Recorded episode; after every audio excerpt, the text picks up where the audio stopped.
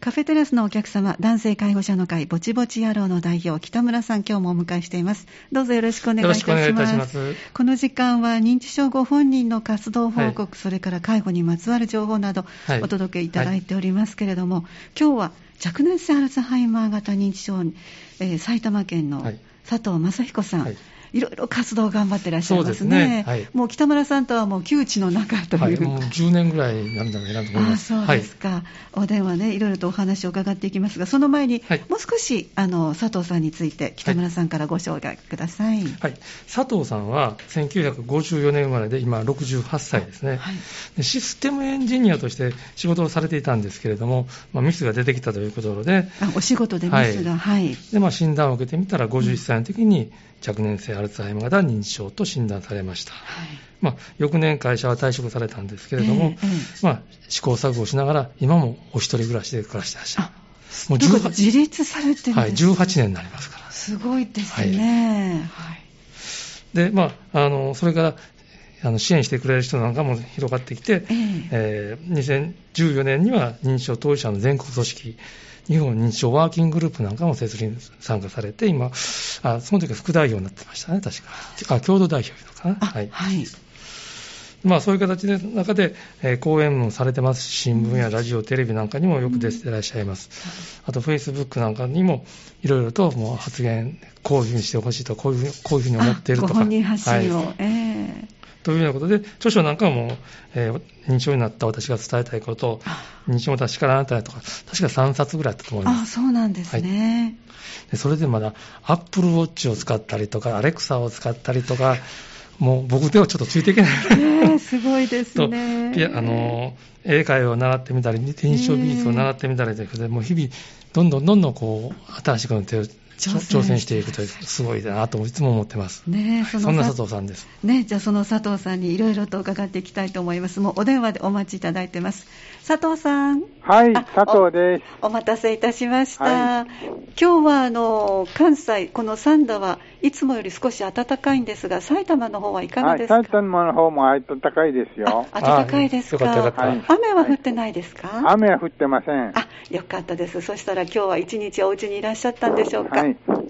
じゃあちょっとお話をいろいろ伺っていきますが、本当にあの積極的に挑戦していらっしゃったり、またご本人発信をしていらっしゃいますけども、はい、やっぱりあの佐藤さんがこの日々、大切にしていらっしゃることなどを伺いたいですね、ご紹介ください。はい、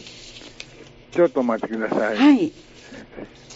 えー、事前にね、ちょっといろいろまとめてくださって、多分その資料をお手元にご準備されてるんでしょうか。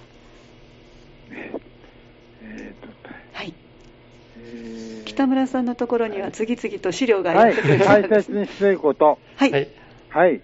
できなくなったことを嘆いたり、数えたりせずに、はい、残された機能に感謝して生きる。世の中はなるようにしかならないで取り越し苦労はしない。はい、未来は明るいと信ずる。うん、認知症になっても不便であるけど不幸ではない。はい、自分の意見、価値観を他人を押し付けない。人の意見も尊重するが自分の意見も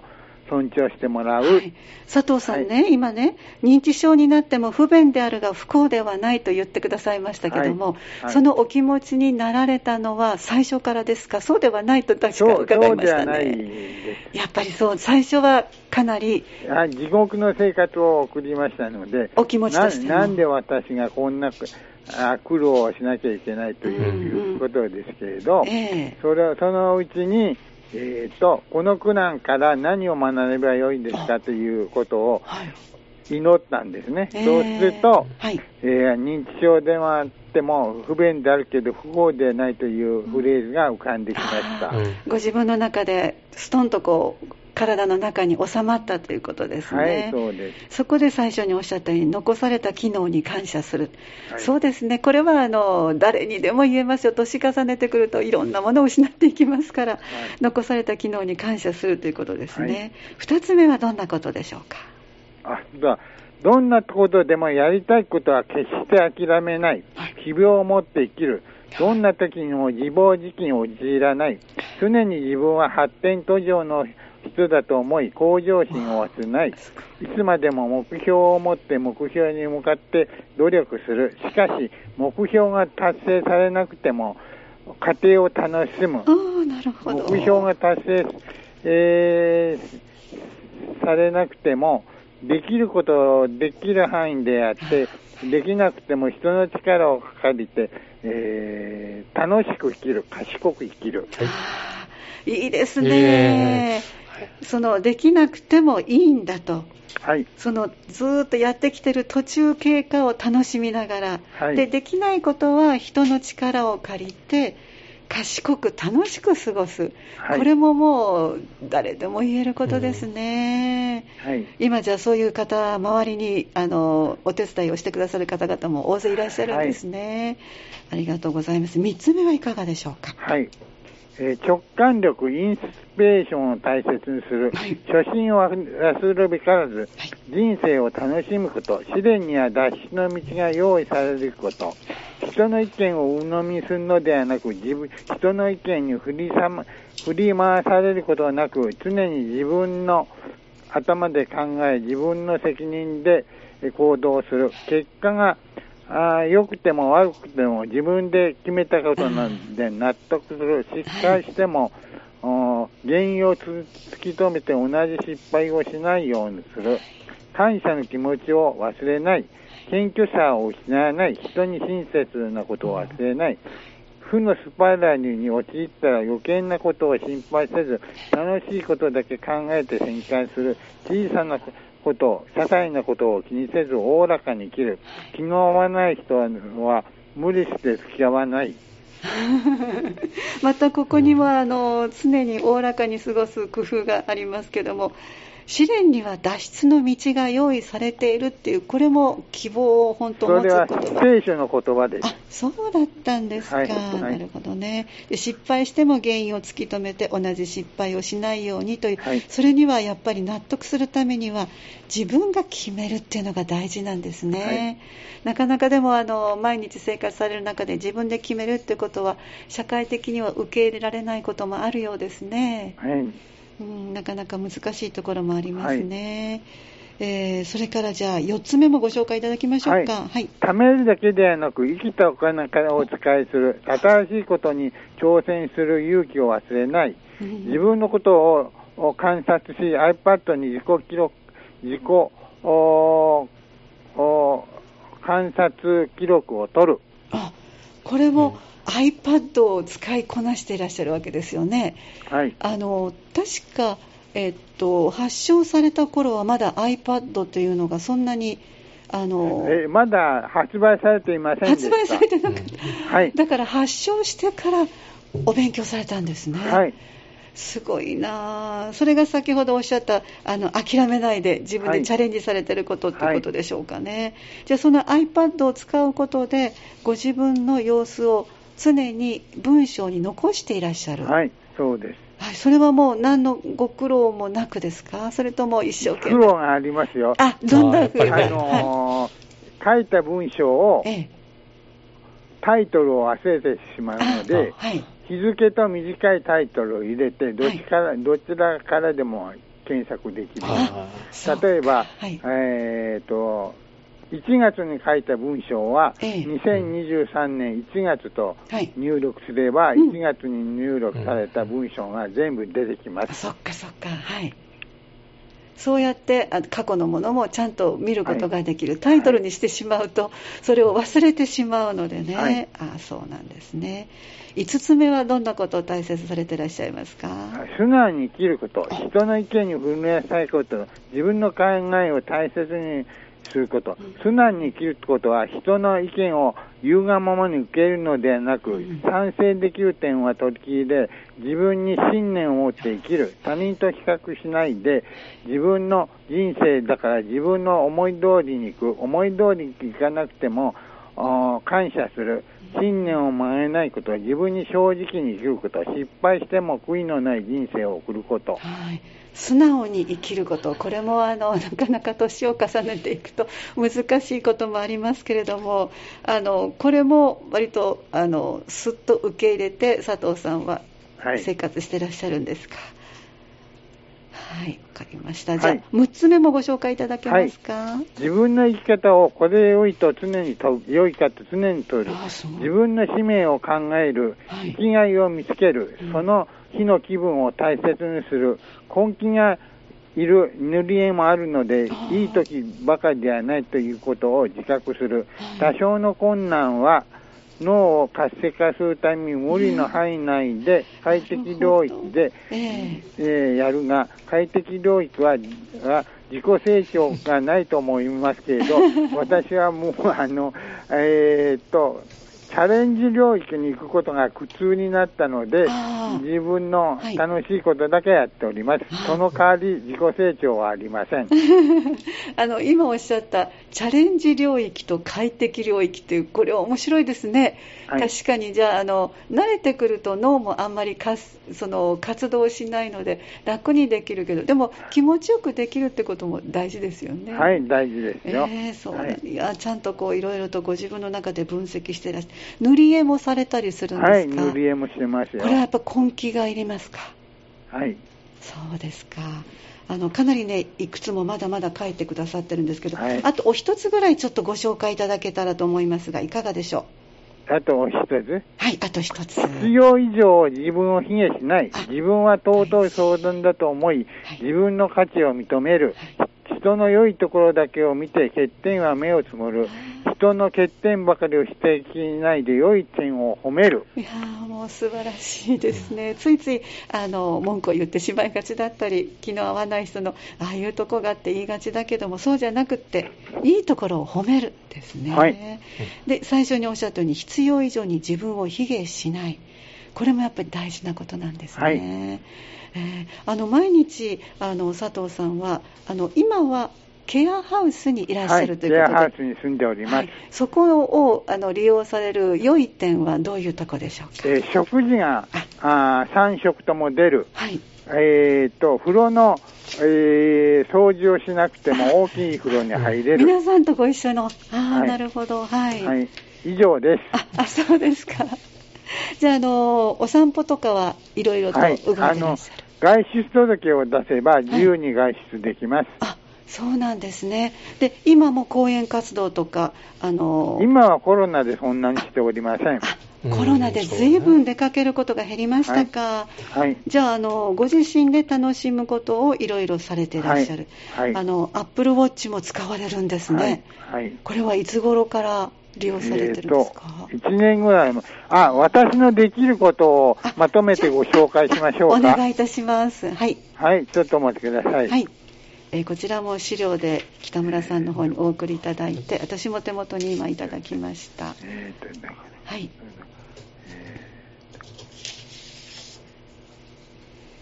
つい最近まとめてくださいました。はい、どうぞご紹介ください。はい、はい、私のできること、はい、アップルウォッチの、違う。iPhone の最新機機種、はい、iPhone 14 Pro Max を使って次のことができる、はい、電話をかけることができる、写真を撮ることができる、はい、アプリを使って写真に文字を入れることができる、メールを送ることができる、LINE メッセージを受け取ったりすることができる、YouTube で音楽が聴ける、録音アプリを使って会話や音楽を録音することができる。メッセージアプリを使って写真や文字を送ることができる。メッセージアプリを使って画像付きのテレビ電話ができる、はい、えっとは iPad を使って電話あ iPad を使って電話以外のことを、うん、は iPad でできる。iPad で Zoom をしている、はい、あとは iPhone で撮った写真を、えー、と、編集してアルバムにすることができる。アップルウォッチに、えーえー、その日の予定を、を送ることができる。はい、で、アップルウォッチの、の使える、セルラー型、あの、アップルウォッチを使っていますので、えー、iPhone がなくても、はい、おお電話ができます。あの、はい、えっ、ー、と、iPhone がないと、えー、あの電話がかけられないというのは、うん、GPS モデルです、はい、電話が iPhone なしでできるのがセルラー型モデルです。コマーシャルでありますね、はい、マラソンされてる中川大志さんたちが。今日の予定を時刻に従って表示することができる Apple Watch の使い方。日付や、はい、あ時刻をデジタルで表示することができる、はい、タイマー機能やアラーム機能を使うことができる、メール、メッセンジャーのメール、アラインの送受信ができる、はいここまでよろしいでしょうか？すごいですね。いや、もう、フル活動というか、なんか、デモンストレーションを聞かせていただいたような気がしますね。ああ、すごいですね。で、それを、あの、次々とこう、あの、お勉強しながら、ご自分の中で使いこなせるようにして、はい、あの、割と、あの、いわゆる不便でない状態を少しでも作っていくという。はい、工夫してやっております。ね、そうですね。あの今、ラジオをお聞きの方々は、佐藤さんがその若年性のアルツハイマーになられても18年経ってらっしゃるとい。うことも、はい、きっと嘘でしょうと思ってらっしゃるかもしれないので、はい、佐藤さんが今困ってらっしゃること、はい、そのこともちょっとだけご紹介いただけますか、はい、困っていることは、睡眠障害が起こして、10時によって4時に起きる、あとは人の名前が覚えられない、あとは、えー、物の名前が出てこない、はい、この間もあの、えー、物をよくなくす、重要書類をなくすので、はい、えーと、年金センターに、はい、えー、源泉徴収票の再発行の、えー、えー、ための電話をしたんですけれど、はい、えーと、確定申告の確定申告という言葉が出てこなくて、苦労しました。はいでもそのぐらいだったら私たちも日頃からしょっちゅうしてることですけども、はい、でもやっぱりそのあのそのぐらいしかあの困ってらっしゃることがないということは今伺った本当に IT 機器を上手に使ってらっしゃるそうですね。はい、あのまたまたあのお話聞きたいところですが、残念ながらちょっとお時間になってきたので、はい、はい、あのどうもありがとうございます。佐藤さん、ちょっとお待ちください。リスナーの皆さんに、あの今、お家であの介護してらっしゃる方とか、それからご本人発信としてどうしてもこれは伝えたいですという言葉がありましたら、おっしゃってください。はい。いつまでも発展途上だと思ってできなくても当たり前、人の数倍時間がかかっても諦めないということですね。できなくて当たり前なんですから。そこからスタートするできたら感謝するということですね。そっかそっか。はい、ありがとうございました。そしてあのまたコロナが落ち着いたらスタジオでゆっくりお話をお伺いしたいと思います。どうもありがとうございました。はい、どうも。お元気でお過ごしください。はい、ありがとうございました。失礼いたします。ますます佐藤さん、はい、あのパワフルになってきました。パワフルですね。あの、この他にも絵を描かれたりとか、はい、あの音楽もちょっとされてらっしゃるんですよね、ね。はい、ピアノでしたかしら？そうだったと思います。ねあのじゃあちょっとここで1曲お聴きいただいて、後半にお話続けていきたいと思います。さて今日はですね、えー介護のお話ということで、いつものように男性介護者の会ぼちぼち野郎代表の北村さんにお越しいただいています。後半もお付き合いよろしくお願いします。前半主にも佐藤さんの、はい見事な生活ぶりをご紹介いただいて、お聞きの方はどこが認知症なのってきっと思われると思いますが、それまでに、まだまだあのさっきもおっしゃってましたけど、フェイスブックとかに日頃のことを書いてらっしゃる、はい、私の症状っていうのもいくつかね、送っていただいているのがありますけど、やはりそのあたりを見ると、確かにあのなかなか大変だろうなと、地図が読めないので、はい、あの一人で行けないとか、無意識にできていたことが、あの例えばエレベーターの回数を押すことを忘れたりとか、うん、それから予定を覚えていられないので約束をやっぱりすっぽかすとなると相手から約束の朝に電話をしてもらうということでやっぱりこれはあのご本人がご自分が認知症ですよってちゃんとこうお伝えしていると、はい、その方が動きやすいように朝一で今日会うことになってるからねっていうそういう気遣いもしてほしいなということも書いてらっしゃいます、ね、今朝ね、だから佐藤さんに連絡取ろうと思ったんです。はい、あそうだったんですか、はい、と思ったんですけど、はい、朝一番から佐藤さんがメールが来て、はい、今日よろしくお願いします、あの2時45分電話お待ちしてますって来たんで、あもういいかと思って、iPad に入れてはるんですね、きっとね。だから、こちらこそよろしくお願いします、返事だけしてました。えー、そうなんですね。で、人の名前が出てこない、さっきもちょっとおっしゃってましたけど、はい、名前を聞いても顔が思い出せないので、知人リストを写真入りで作るって佐藤さんの素晴らしいところは、工夫をして、そうですね、あの苦手な状態をなるべく少なくするっていうことなんですよね。だからあのなんか、えっと温感温度感覚、温度感覚が、はい、あのないので、天気予報を聞いて洋服を調整するとか、お部屋の温度も温度計を見て調整してると、うん、このあたりもなかなかまめにしてらっしゃいますね。それとか、お洗濯していることを忘れるので、終了時間にアラームを設定する。これもまたすごいし、お食事もさっきおっしゃった、皆さんでご一緒にあのきっと食べられるんですね、サロンでね、はい、で。その時間に遅れてしまうので、アラームを設定するとか、本当に工夫を次々と、はい、IT 企業上自分が苦手なところは、ちゃんとそういう道具をうまく使ってということですよね。はい、ね。そして今はあのちょうどリストを読み上げてくださったので、すごく早口で一方的に聞こえたかもしれないけれど、そこから離れて、やり取りもごく普通にいつもしてくださいます。はい。はい、とっても落ち着いてらっしゃるし、やっぱりだから、あの人それぞれによって症状も違いますけれどもよく言われる認知症イコール何もわからない何もできない、はい、ということがものすごく誤解だっていうのはまた佐藤さんの様子をね、はい、お聞きになられてお分かりになったと思いますけどね。苦手なことあるのは確かなんですね。そうなんです。誰だってあります。はい、僕だってあのやっぱり俳優の名前出てこなかったりしますし、あそうですけど、はい、女優さんの顔が分かりにくかったりしますから、うんえー、多少でそれぞれの病気によって、何度かここでもお話しましたけど、私が、まあ、何年か前に骨折したら、あの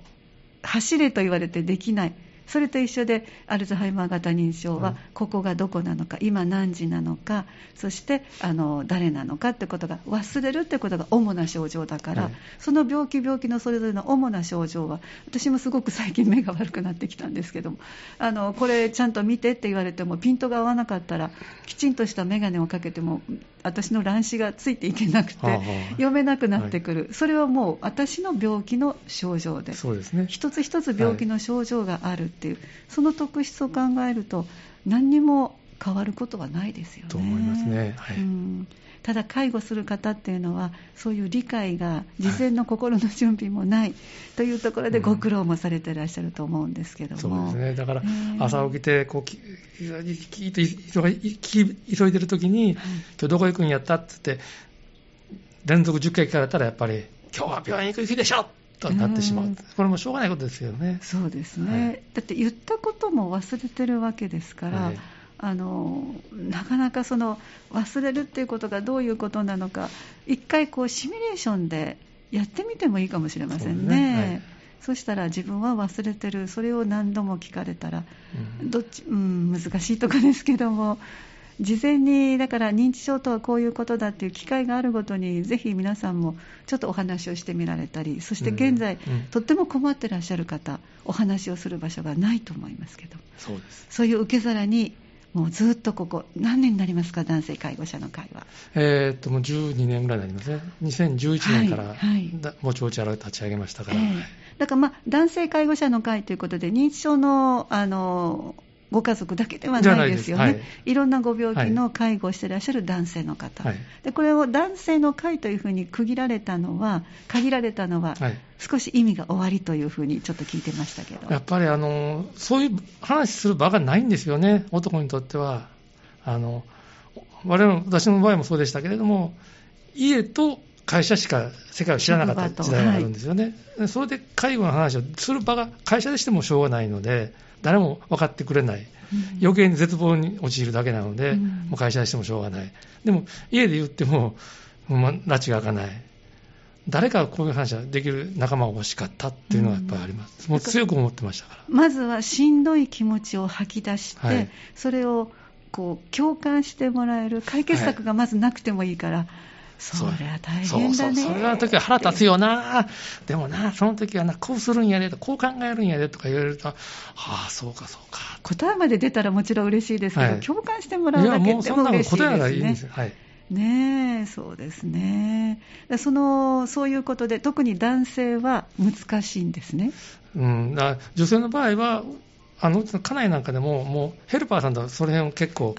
話しちゃうんですよね。はい、できますね、はい、はい、僕がそこがなかなかできなかったっまますね。男性というのは特に、まあ、くくることないかもしれないけど、割とあのそれはあると思います、はい、全然違う例ですけど、私も人間ドック行った時に、はい、あの最初、札をもらって、みんな全員知らない同士なんですよね、はい、で着替えます、出てきました、女性側はもうそれで仲良くなってて、どこから来ました？みたいな、いや何回目ですか？とか、ペラペラ喋りながら、男性は黙々と一人のままって、もうこれは如実に、あ一人の世界なんだ、ね、男性は、と思いました。おしゃべりしたい方もきっと終わりだと思うけど、はい、苦手な方もいらっしゃるし、もう一人で抱えて、不安なので、つい女性は声に出します、何していいか分かんないね、怖いねって、どこからっていうのが、そこから入っていきますけども、やっぱり介護の時も、一人で抱えてしまいがちそうですね、その話をどっかで、あの前にも話したことあると思うんですけれども、お母さんの介護されてる方で、あの便でズボンを汚しちゃったんですよね。はい。便失禁やつ。うん、それで、あの、ズボン、ビニール捨てて、もうゴミ箱捨てたと。あはい、という話をしたら、はい、みんなで、うわもったいないとか言ってね。そういう時は、シャワーへ、風呂場へ連れてて、シャワー流しな流しながら流したらええんやとかね。なるほど、トイレの便器の中でズボン洗うんやとかね。水流しながら2、3回流せばきれいになるから、それから洗濯機入れたらええんやとか、そんな話が出てくるんですよ。なるほど。これが出てくる場は、やっぱりね、会社ではないんですよ。難しいですね。はい、経験してなかったらね。そうですね。そうですね。だからそれはまあ女性も同じで経験してなかったらピンとこないことだけど、はい、そういうことをちょっと聞くだけでもすごく気持ちは。そうですね、うん、だからもう自分だけはないって。そこですね。同じようなことはやっぱみんなが苦労してるんやなってありますから、うん、だからお互いに病気になった方も介護される方もなんで私がっていうのがすごくあるし。そうそうなんで俺だけみたいなポッとありますから。す,、すごく介護してもらう家族には気を使ってますから、はい、あの顔色を見てます。見てます。ね、はい、だからお互いに気持ちよくってことを考えるとあのそれぞれの言いたいこともそしてできたら、まあ、ありがとうお互いにこう出せたら一番いいのでね、男性介護者の会どのように集ってらっしゃるのかちょっとご紹介ください、はい、えー、っと私たちの男性介護者の会ぼちぼち野郎は、えー、毎月第4土曜日に、えー、開催しております。朝10時に開催しています、えー大体はあの保健センター、川除の保健センターを使うようにしてるんですけれども、はい、まあ、そこが取れない場合には、他の市民センター等を使うこともございます。えー、っと今月は2月の25日、川除の三田市の、えー、総合福祉保健センターで行います。はい、えまあ、ほ他の人がどんなことをやってるかなというのは知りないときにはあの来ていただければ結構、もう予約も何もいりませんから、来ていただければ結構かと思います。それと、あと3月11日に、はい、この男性介護者の会が全国組織というのがある、全国ネットワークというのがありまして、はい、それの総会が3月11日、京都であります、はい、ここではもう日本全国から男性介護者集まってきますので、もっと幅広い話が聞けると思いますので、まあ、それに参加、ちょっとでも興味があると思えば、あのお電話でお問い合わせいただけたらと思います。電話番号申し上げます。えー、080-5332-0537もう一度申し上げます。080-5332-0537です。よろしくお願いします。はい、あの特に男性はお仕事のようにお一人でこう計画を立ててされようと思ってらっしゃるけども、あの毎日毎日のあのご本人さんの体調っていうのは、はい、そんな仕事のように進みませんのでね。今日しんどい言ったらしまいですから。ね、今日せっかく、いや、散歩行くって言ってたじゃないかって言われても。もう病院行くのもしんどいとかいうのあります、ね、そうですよね、はい、だから仕事のようにはかどることもないから、はい、そこでストレスを抱えてしまいがち、そういうことに対しても、いや、こんなふうに、さっきもおっしゃったように、そんなもん頑張らんでええねんって、こうしたらいいねんとかいう、あそれ頑張ったらだめです、ね、本当に頑張ったらだめです。ね、だから大変やなっていう、はい、その共感の。長距離走として頑張らず頑張らず使える手は使う。借りれる手は借りれる。もう何でも借りたらいいんです。使えるのは使い倒したらいい。で,、できるだけ頑張らずに長く持つようにした方がいいと思います。そうですね、はい、あの前ちょっと読んだ本であの今介護保険って私たち払ってますよね、はい、その元を取るように利用したらいいんだよっていうのを見たことがあって、なるほど。そうだなと、公的なものをねいっぱい今ありますからね、あのえっ、ー、と